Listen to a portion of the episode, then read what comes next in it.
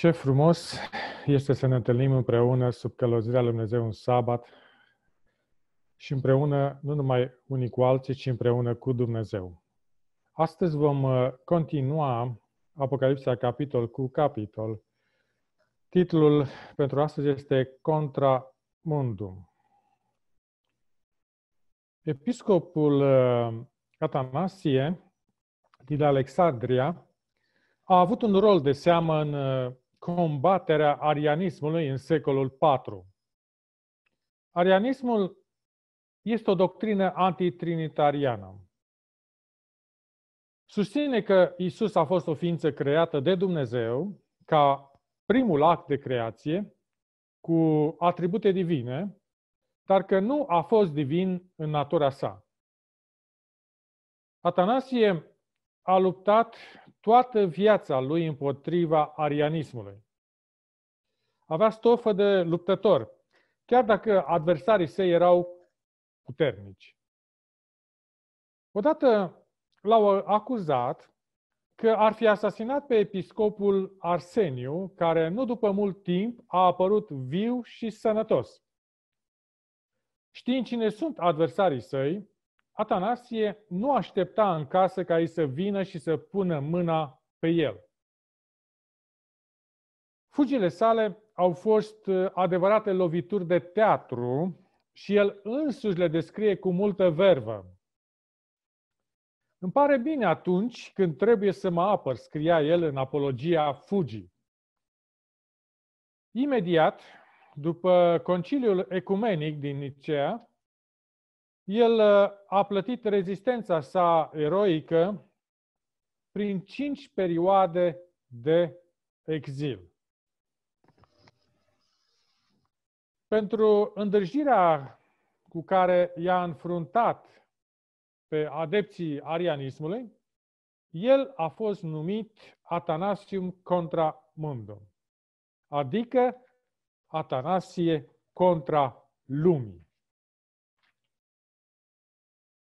Timpul desfășurării evenimentelor din Apocalipsa, capitolul 13, va cere să luăm poziție pentru credința noastră. Urmașul lui Hristos trebuie să susțină principiile și standardele lui Dumnezeu în ciuda oricărei opoziții. Ioan scrie în Apocalips, capitolul 13, versetul 1. Am văzut ridicându-se din mare o fiară cu zece coarne și șapte capete.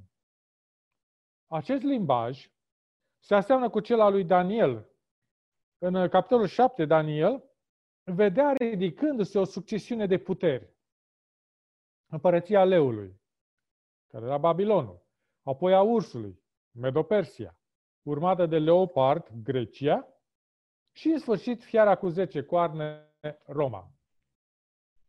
Ioan, care a trăit cu 600 de ani mai târziu ca Daniel, vedea aceleași puteri dintr-o perspectivă diferită. El privea atât în trecut cât și în viitor. Caracteristicile primelor uh, trei fiare sunt întrunchipate în cea de-a patra. Apocalips, capitolul 13, versetul 2. Fiara pe care am văzut-o semăna cu un leopard. Avea labe ca de urs și gură ca o gură de leu. Deși Roma era puterea conducătoare, totuși în imperiu se menținea civilizația greacă a leopardului. De asemenea, ea avea picioare de urs ca Persia și gură de leu ca Babilon. Atât uh, Daniel cât și Ioan scot în evidență cele zece coarne, adică divizarea Romei care avea să urmeze. Balaurus, satana, acționează întotdeauna prin împărățiile omenești. Apocalipsa capitolul 13, versetul 2, uh, partea a doua, spune Balaurul i-a dat fiarei puterea lui, scaunul lui de domnie și o stăpânire mare. Fiara nu este o persoană, ci un sistem religios. Explicația din Apocalips, capitolul 13, este făcută pentru Roma păgână, care a căutat să-l distrugă pe pruncul Isus de îndată ce s-a născut. Sunt uh, istorici care descriu modul în care Roma păgână s-a transformat în Roma creștină sau papală. Istoricul Eusebiu scria, ca să-i dea creștinismului mai multă atracție în fața păgânilor, preoții au adoptat veșminte și podoabe exterioare folosite în cultul păgân. Împăratul Constantin, prevăzând triumful creștinătății, a devenit campionul ei. Romanii, ca și cele mai multe popoare primitive, au îngemănat rolul de rege cu acela de mare preot. Împăratul Iulius Cezar a fost primul împărat roman care a acceptat titlul de Pontifex Maximus, adică preot suprem al cultului păgân. Acesta era titlul istoric al înaltei preoții din păgânism. Titlul provine din două cuvinte latinești, care înseamnă constructorul cel mare de pod sau podul colector, cum ar fi de taxe. Motivul acceptării titlului era că împăratul să poată colecta sume de la aceia care intrau în Roma. Împăratul Grațian a fost ultimul împărat roman care a purtat titlul de Pontifex Maximus, la care a renunțat în anul 381. Iar episcopul de Roma a devenit candidat pentru titlul și veșmintele regale de Pontifex Maximus. Papa Grigorie I, în secolul VI, a fost primul care a folosit acest titlu cu semnificația de preot suprem al creștinătății. Religia păgână adoră în mare măsură natura, soarele, fiind principala zeitate. Anticii pretindeau că Dumnezeu lucrează prin intermediul matematicii. De aceea, religia lor era un amestec de astrologie, alchimie și matematică. Astrologia împărțea bolta cerească în 36 de constelații. Și acestea erau reprezentate prin amulete numite sigiliul soarelui. Amuletele erau purtate de preoții păgâni și continuau, uh, conțineau numerele de la 1 la 36. În uh, muzeul din Berlin este o amuletă care arată poziția soarelui în constelația leu, leului. Într-un număr de 36 de pătrate sunt numerele de la 1 la 36. Suma totală a celor trei coloane, orizontal sau vertical, este 666. Apocalipsa capitolul 3, versetul 18 spune Cine are pricepere să socotească numărul fiarei, căci este un număr de om și numărul ei este 666. Numărul cel tainic reprezintă mai degrabă un sistem și nu un individ. Zeul ascuns al uh, Babilonului era adorat sub numele de Saturn. El era marele mijlocitor care deschide și închide. Iar în alta preoțime a păgânismului era investite cu cheile lui Ianus și Sibel. În limba caldeană, Saturn este scris Stur, iar însemnătatea numerică a litelor era 666. Când acest uh, sistem a fost transferat la Roma, cetatea celor șapte coline, Italia a fost cunoscută ca țara lui Saturn. Veșmintele păgânismului au devenit o parte a sistemului creștin. De exemplu, cheile Sfântului Petru, aflate pe mânecile mantiei purtate de papi, nu sunt nici de cum cheile Sfântului Petru. Ele sunt copia modernă a cheilor zeităților păgâne, și anume Ianis și Sibel. În limba greacă, termenul Biserica Italiei totalizează de asemenea numărul 666. Profeția vorbește despre un sistem religios și nu despre credincioșii din această biserică. Ellen White scria, unii dintre cei mai fini credincioși sunt în Biserica Catolică. Dar numărul 666 este totodată și numărul unui om. Spunea Apocalips, capitolul 13, versetul 18. Este numărul titlului papalității. Sunt multe titluri asumate de pontiful roman, dar unul dintre cele mai importante este Vicarius Filii Dei, care înseamnă locțitorul lui Dumnezeu pe pământ. Revista Our Sunday Visitor din 15 noiembrie 1914 scria Dacă socotești literele numelui Vicarus Filii Dei, vei obține numărul 666. Pentru evrei, cifra 6 reprezenta numărul tulburării sau numărul omului, care a fost creat în ziua 6.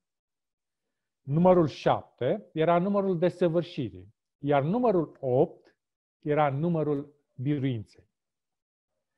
Dacă un număr era triplat, indica eternitatea lucrului simbolizat. De exemplu, 666 însemna neliniște veșnică. 777, desăvârșire veșnică. Iar 888, veșni, biruință veșnică. Numărul tulburării veșnice, 666, a fost dovedit în viața lui Solomon. Căci venitul său anual era de 666 de talanți de aur. Era un uh, venit fabulos, dar cu totul nesatisfăcător pentru suflet. Este interesant că numele caldean Teitan, Satan în greacă, este egal cu 666. Termenul grecesc pentru cruce ne dă 777, iar cuvântul Isus ne dă 888. Apocalips, capitolul 13, versetul 1, spune că fiara se ridica din mare. Marea înseamnă oameni, mulțimi, națiuni, limbi. Adică înfățișarea Europei de unde s-a ridicat fiara cu zece coarne. Apocalips, capitolul 13, versetul 5 și i s-a dat putere să lucreze 42 de luni. Aceasta este aceeași perioadă profetică de 1260 de zile profetice sau ani. Ea a început la anul 538, când împăratul Romei l-a declarat pe episcopul din Roma capul bisericilor și cel ce îndreaptă pe eretici. În anul 410, Alaric, regele Vizigot, a devastat Roma. Episcopul Romei nu se simțea în siguranță când privea hoardele barbare care puteau ataca din nou Roma. Era necesar să găsească un aliat puternic, dispus să-l apere în caz de primejdie. L-a găsit în uh, trunul din uh, triburile germanice care ocupaseră nord-vestul Europei. Se numeau franci. Regele francilor, Pepin cel Scurt, i-a acordat papei câteva orașe care au devenit statul pontifical. Pontiful roman a devenit astfel suveran. Dar profeția prevedea că nu numai ridicarea, ci și căderea fiarei. Aceasta s-a întâmplat în anul 1798, când generalul Bertier al Franței l-a luat prizonier pe Papa Pius al VI-lea. Papalitatea se prăbușea realmente. Mulți ziariști și oameni politici ai zilei au declarat că s-a sfârșit cu ea și că nu se va mai ridica niciodată. Însă profeția mai spune că rana de moarte va fi vindecată. În anul 1929, Mussolini i-a restituit papalității o parte din fostele domenii, aproximativ 180 de acri. Această reabilitare l-a făcut din nou rege. În timp ce fiara cu 10 coarne primea rana mortală, o altă fiară se ridica din pământ. Apocalips, capitolul 13, versetul 11. Apoi am văzut ridicându-se din pământ o altă fiară. Pământul este opus mării, care reprezintă mulțimea. Este deci un ținut cu populație rară. Și unde putea exista un astfel de loc? Cu siguranță că nu în Europa sau Asia. Peregrinii debarcaseră pe țărmurile Americii, punând temelia unei națiuni noi. Un istoric se exprima atunci. America s-a ridicat liniștit, nesupărător, dar repede. Ca și o sămânță tăcut, dar sigur ne dezvoltăm într-un imperiu. Apocalipsa capitolul 13, versetul 11. Avea două coarne ca ale unui miel. Coarnele reprezintă, simbolizează putere. Fiind coarne de miel, reprezintă o putere blândă și chiar creștină. Aceste ieșituri reprezintă două pietre unghiulare ale Americii. Prima este libertatea civilă și religioasă sau republicanismul și protestantismul. Peregrinii care au pus temeliile Americii doreau o patrie fără rege și o religie fără papă. Roy Allen Anderson scria Idealurile peregrinilor au fost întruchipate în Constituție. Această Constituție, care separă biserica de stat, a fost rodul unei lungi lupte pentru libertate. Ea apără dreptul omului împotriva dreptului regilor. Ea permite Congresului să stabilească o curte și nu o religie. Ea permite, ea suprimă o insurecție și nu un ziar. Să închidă un port și nu gurile cetățenilor. Să organizeze comerțul și nu o biserică. Ea stă ca un tampon între libertate și despotism. Îi apără pe cei slabi împotriva celor puternici apără minoritatea împotriva majorității. Apocalipsa capitolul 13, versetul 11 spune și vorbea ca un balaur. Conform profeției, America va vorbi cu vocea intolerantă a unui balaur. Această patrie a libertății îi va constrânge pe oameni să se închine fiarei din tâi, a cărei rană de moarte fusese vindecată. Cât de greoi învață oamenii lecțiile istoriei. Pare de necrezut ca o națiune cu o ilustră istorie a libertății să joace rolul unui dictator. Benjamin Franklin spunea, cei care vor renunța la principiile de bază ale libertății numai ca să capete un dram de siguranță temporară, nu merită nici libertate și nici siguranță. Iar Anderson scria, când autoritatea devine maestru în loc de serv, libertatea personală poate dispărea peste noapte.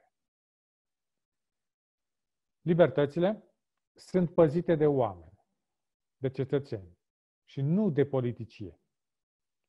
Înfruntările viitorului sunt prea vitale ca să rămâi liniștit. Dacă libertatea este adesea bunul cel mai de preț, ea este totodată și cel mai fragil. Domnul Hristos a afirmat că adevărul vă va face liberi. Pseudo-libertatea este libertatea de a face ceea ce îți place. Însă, adevărata libertate este libertatea de a face ceea ce se cuvine. 2 Corinteni, capitolul 3, versetul 17. Unde este Duhul Domnului, acolo este libertatea. Apocalipsa, capitolul 13, versetul 13 spune Fiara cu coarne de miel săvârșea minuni mari. Ellen White scria, prin cele două mari erori, nemurirea sufletului și sfințirea duminicii, satana va înșela lumea. Credința în nemurirea sufletului a așezat fundamentul pentru spiritism. Științele oculte, de fapt, nu sunt noi, căci ele au constituit o parte vitală în religiile păgâne. Dumnezeu ne atrage atenția că ultima generație va fi înșelată prin spiritism. Oswald Sanders, în cartea Satan nu este un mit, oferă descrierea naturii contrafăcute a diavolului. Diavolul are propria trinitate, balaurul, fiara și prorocul mincinos. Are propria biserică, sinagoga satanei. Și-a formulat propriul sistem teologic. 1 Timotei 4 cu 1 spune că unii se vor lepăda de credințe ca să se alipească de învățăturile demonilor își proclamă propria Evanghelie, Galateni 1 cu 8. O Evanghelie deosebită de aceea pe care au propovăduit-o apostolii. Își are scaunul, propriul scaun de domnie și proprii închinători. Așadar, Satan și-a elaborat o imitație a creștinismului. În rolul său de imitator al lui Dumnezeu, el îi inspiră pe Hristos mincinoși, pe falși Mesia autoproclamați. Diavolul se folosește de, învățători, de învățătorii mincinoși pentru a propovădui erezii. Aceștia sunt maestri în a amesteca adevărul și minciuna în așa fel încât minciuna să devină mai apetisantă, Iată câteva dintre strategiile lui Satan. 1. Orbește mințile nenăscute din nou. 2. Amăgește pe cel credincios cu un fals sentiment al siguranței. 3. Pune curse în calea celor neveghetori. 4. Neutralizează mărturia bisericii din interior. 5. Aduce persecuție virulentă din afară. 6. Distruge unitatea biserice prin discordie și partide. Ravi Zacaraia scria Caracterul necruțător al dușmanului, sufletului nostru, impune ca noi să rămânem permanent vigilenți și aceasta este partea dificilă. Dorim rezultate fără efort. Dorim succesul fără să plătim prețul ca să ajungem la el. Vrem note de 10, dar nu vrem să învățăm. Apocalipsa, capitolul 13, versetul 14 spune Ea a zis locuitorilor pământului să facă o icoană fiare care avea rana de sabie și trăia. O icoană, un chip, nu înseamnă întruchipare, ci ceva aproape de original. Ellen White scria în tragedia veacurilor, chipul fiarei va fi dezvoltat când bisericile protestante vor căuta puterea civilă pentru impunerea dogmelor lor. Alianța dintre spiritism, catolicism și protestantismul apostaziat va culmina cu închinarea impusă la fiară și primirea semnului ei. Apocalips, capitolul 13, versetele 16 și 17. Și a făcut ca toți mici și mari, bogați și sărați, slobozi și robi, să primească un semn pe mâna dreaptă sau pe frunte. Și nimeni să nu poate cumpăra sau vinde fără să aibă semnul acesta, adică numele fiarei sau numărul numelui ei. Semnul fiarei trebuie să fie ceva clar și definit. Mânia divină, neamestecată cu milă, nu va fi o pedeapsă rezervată pentru un păcat necunoscut. Semnul lui Dumnezeu al puterii creatoare este sabatul, ziua de odihnă, sâmbătă sau ziua șaptea. Ellen White scria, semnul fiarei este opusul semnului lui Dumnezeu. Este duminica, prima zi a săptămânii.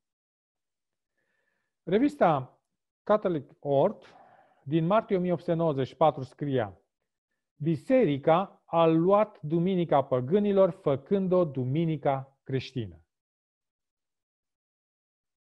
Cardinalul Gibbons din Baltimore scria Poți citi Biblia de la Geneza până la Apocalips și nu vei putea descoperi nici măcar un singur rând care să autorizeze sfințirea Duminicii. Din potrivă, Sfintele Scripturi impun păzirea cu strictețe a sâmbetei, o zi pe care noi nu o sfințim niciodată. Și el mai declara, desigur, Biserica Catolică pretinde că schimbarea a fost un act al ei și faptul acesta este semnul puterii și autorității sale eclesiastice în materie de religie. Cea mai timpurie recunoaștere a păzirii Duminicii ca o obligație legală este Constituția împăratului Constantin din anul 321. Ea declara ca toți oamenii să se odihnească în ziua Duminicii, cu excepția celor care lucrează în agricultură. Capitolul 13 se încheie cu imaginea unui boicot mondial. Anderson scria, în străduința de a unifica gândirea religioasă și de a stabili pacea între popoare, America va promova programele confederațiilor religioase. Acest fapt va duce la pierderea libertății. Numai acelora care vor primi semnul fiarei li se va permite să cumpere sau să vândă. Se crede că unitatea religiei va duce la pace și la o lume îmbunătățită. Apocalipsa prezice o astfel de unitate mondială, care se va împlini chiar înainte de revenirea Domnului Isus.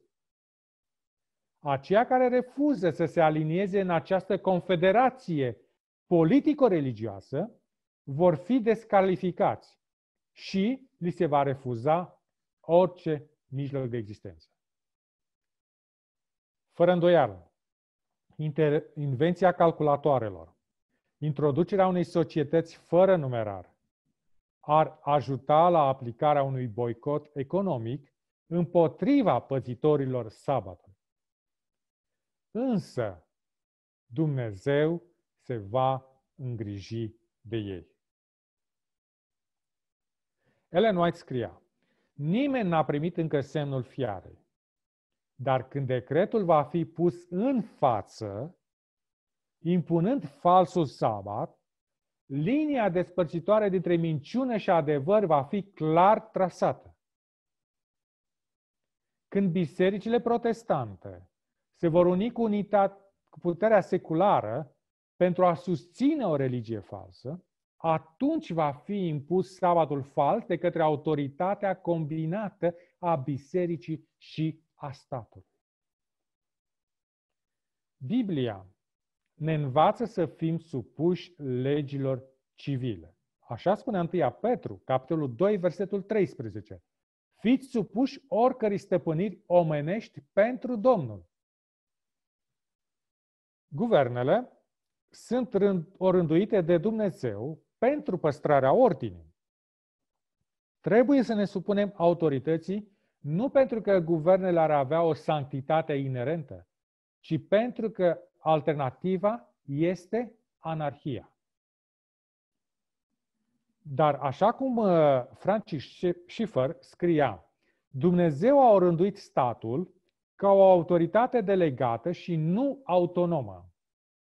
Când guvernul dă legi în contradicție cu poruncile lui Dumnezeu, atunci își depășește autoritatea.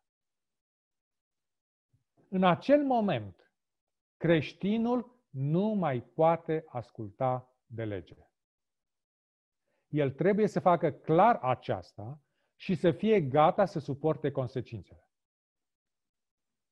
Înainte de revenirea Mântuitorului, fiecare își va fi făcut alegerea de a asculta sau nu de Dumnezeu. Aceia care vor păstra cu orice preț credința lui Isus vor intra în conflict cu puterile omenești. Biblia oferă exemple de acest fel. Cei trei tineri în Babilon au refuzat să se închine statuii lui Nebucanețar. Iar Dumnezeu i-a scăpat din cuptorul de foc. Daniel a refuzat să-și compromită credința, acceptând mai degrabă decretul de moarte decât să se lepede de Dumnezeu. El a fost eliberat într-un mod minunat din groapa cu lei. Tot așa se va întâmpla și în criza finală. Cu aceea care vor rămâne statornici la poruncile lui Dumnezeu. Cei care în mod conștient au ales să primească semnul fiarei, Apocalips capitolul 14 cu 10 spune, vorbea din vinul mâniei divine turnat neamestecat. Semnul lui Dumnezeu, sabatul, îi va distinge pe aceia care păzesc poruncile lui Dumnezeu și au credința lui Isus. Apocalips, capitolul 14, versetul 12, spune lucrul acesta. Capacitatea de a păzi poruncile poate fi dată doar de meritele și puterea lui Hristos. Pentru a-i fi credincios lui Dumnezeu, trebuie să iei o decizie. Uite de moștenirea ta, de trecutul tău, de influența celorlalți. Autorul Howard Snyder scria, a lua o poziție deschisă împotriva nedreptății și nelegiuirii este una dintre cele mai nobile căi de a-L mărturisi pe Hristos în fața inamicilor Lui. La sfârșitul anilor 1700, comercianții englezi capturau între 35.000 și 50.000 de africani pe an. Îi expediau peste Atlantic și îi vindeau ca sclavi. William Wilberforce era un om politic care a fost câștigat la credință de John Wesley. Cu câteva zile înainte de moartea sa, Wesley l-a îndemnat pe Wilberforce să ia atitudine împotriva comerțului cu sclavi. Iată ce îi scria lui John Wesley. Dacă puterea divină nu te ridică pe tine să fii ca Atanasie contra lumii, nu vei putea să faci față opoziției oamenilor și diavolului. Dar dacă Dumnezeu este pentru tine, cine poate fi împotriva ta? Sunt ei toți mai puternici decât Dumnezeu? Mergi în numele lui Dumnezeu și în puterea sa până ce sclavia va fi abolită.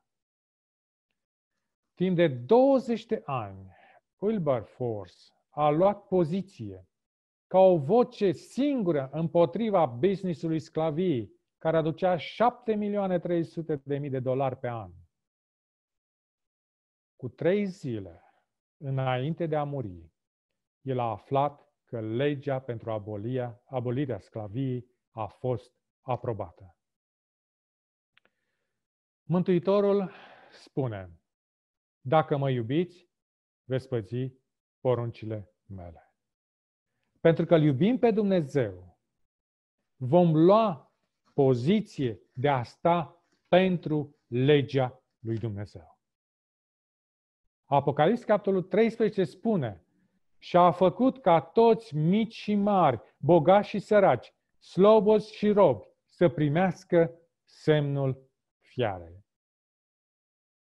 Chiar dacă toți vor primi, tu să stai singur de partea adevărului. Să fii un Atanasie contra mundum, Atanasie contra lumii. Așa să ne ajute Dumnezeu fiecăruia dintre noi. Amin. Amin. Ok. Uh, în uh, virtutea celor auzite, uh, pentru noi este să ne pregătim să trecem Iordanul în Cananul Ceresc. Amin. Sunt cuvintele Mântuitorului. Așa că vom cânta cântarea aceasta. Bravo, Jessica!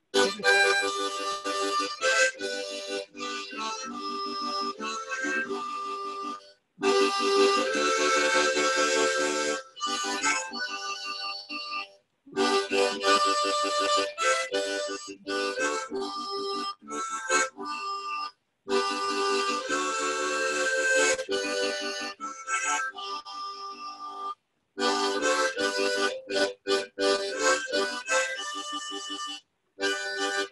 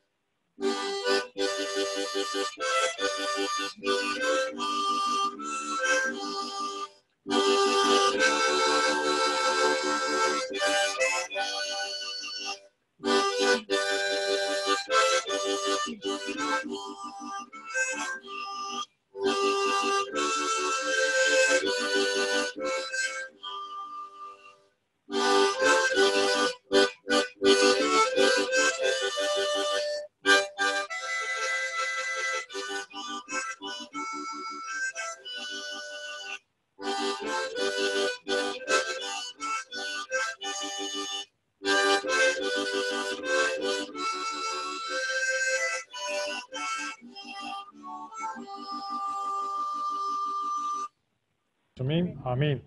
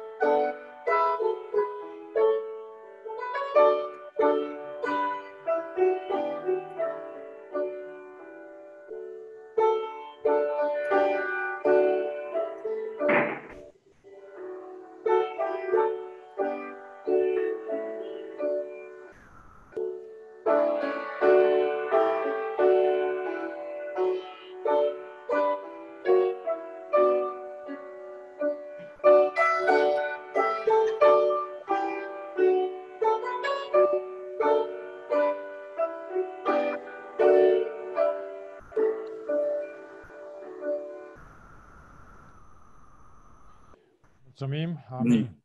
Va reveni Isus curând, de fratele Benoni Burtescu. Noi vrem să ducem către lume frumosul tot pe care îl știm.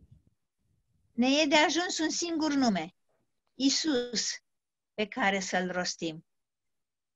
Și tuturor, sub zăr de zare, și fiecărui, rând pe rând, noi spunem arș de nerăbdare. Va reveni Isus curând. Noi vrem durerilor prea grele să le găsim senin hotar și rostul lumii către stele să-l înălțăm prin har de har. Noi trecem lumea pe la cruce să vadă cerul întreg plângând. Noi spunem inimii, inimii în răscruce, va reveni Isus curând.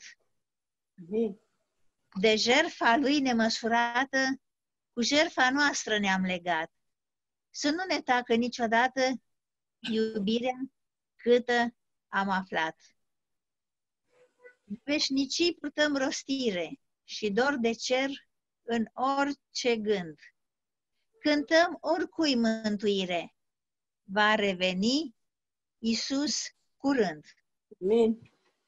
Bine, Cât la un pas e de aproape, cât peste un ceas cu el vom fi. Peste pământ și peste ape, Isus e tot ce vom rosti. Cât loc mai este să ne adune, cât timp salvare așteptând, minune de minuni vom spune, Isus va reveni curând. Amin. Amin. Amin. Mulțumim, Sara Uraș.